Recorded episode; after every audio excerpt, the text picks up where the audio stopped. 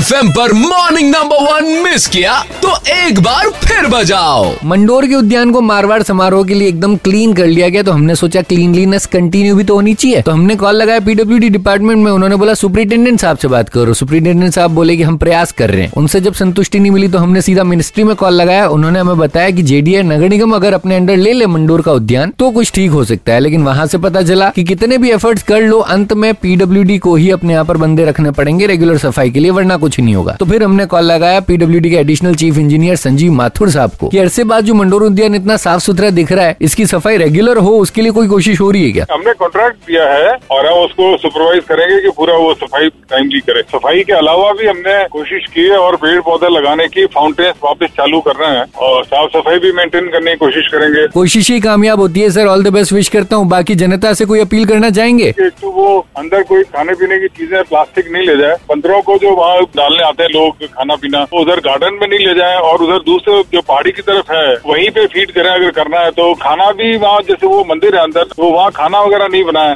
और साफ सफाई का ध्यान रखें और अगर वो गार्डन को नुकसान नहीं पहुँचाए, बस ये आप अपील जरूर करें। बिल्कुल। तो अरसे के बाद में मंडोर उद्यान इतना खूबसूरत, इतना साफ सुथरा दिख रहा है और आगे भी ये खूबसूरत दिखता रहे, ये हमारी भी जिम्मेदारी है। Red FM morning number 1 presented by SD Paints, a symbol of quality.